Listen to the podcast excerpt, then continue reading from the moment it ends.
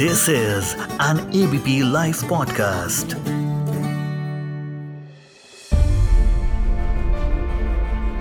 जब से बॉयकॉट मालदीव शुरू हुआ है, तब से लक्षद्वीप वर्सेस मालदीव शुरू हुआ। जब से पीएम मोदी ने अपनी फ़ोटोज़ लक्षद्वीप के खूबसूरत व्यू के साथ शेयर की, तभी से रोज़ाना ये चर्चा का विषय बना हुआ है। लक्षद्वीप वाकई भारत की एक बेहद खूबसूरत जगह है, लेकिन एक समय ऐसा भी था जब इसे पाने के लिए भारत ने लड़ाई लड़ी है पाकिस्तान से। यस पर आज के एफ़ में आखिरकार लक्षद्वीप के इतिहास के बारे में जानेंगे। हेलो, मैं हूँ अंकिता राय आपके साथ एबीपी लाइव पॉडकास्ट पर। लक्षद्वीप भारत का सबसे छोटा केंद्र शासित प्रदेश है, जो केवल 32.62 वर्ग किलोमीटर में फैला है। इस खूबसूरत द्वीप की राजधानी कवरत्ती है। बता दें कि लक्षद्वीप कुल 36 छोटे छोटे द्वीपों से मिलकर बना है, जिसमें से 10 टापुओं पर लोग रहते हैं और जिसकी अधिकतर आबादी मुस्लिम है।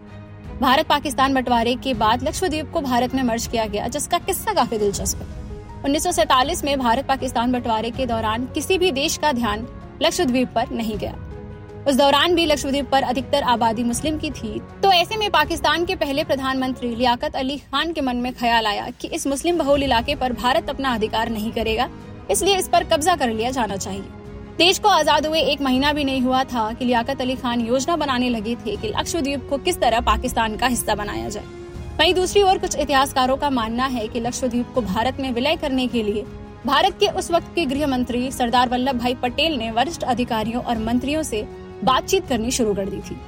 इसी बीच लियाकत अली खान ने लक्षद्वीप पर अपने वॉरशिप्स भेज दिए।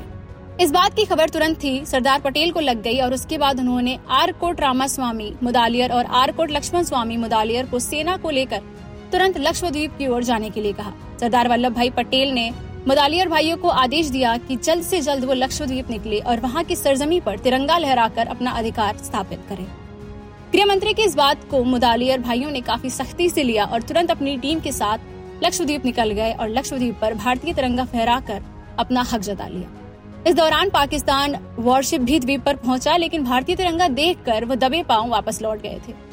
रामास्वामी मुदालियर मैसूर के चौबीसवे और आखिरी दीवान थे। वहीं उनके भाई लक्ष्मण स्वामी मुदालियर एक प्रसिद्ध डॉक्टर थे। लक्ष्मण स्वामी मुदालियर लगभग 20 सालों तक मद्रास विश्वविद्यालय के कुलपति भी रह चुके हैं। कुछ इतिहासकारों का कहना है कि चंद मिनटों की देरी होने से मामला पलट सकता था, लेकिन भारत की समझदारी और काबिलियत के कारण आज लक्षद्वीप जैसा खूबसूरत द्वीप भारत का अहम हिस्सा है। उन्नीस सौ छप्पन में भारत सरकार ने यहाँ के सभी द्वीपों को मिलाकर केंद्र शासित प्रदेश बना दिया और उन्नीस सौ तिहत्तर में इन द्वीप समूह का नाम लक्षद्वीप रख दिया गया। आई होप ट्रेंड फॉलो करते करते जब आप लक्षद्वीप जाएँगे तो ये सच्चाई आपको ज़रूर पता होनी चाहिए। मिलेंगे अगले एपिसोड में जल्द ही on ABP live podcast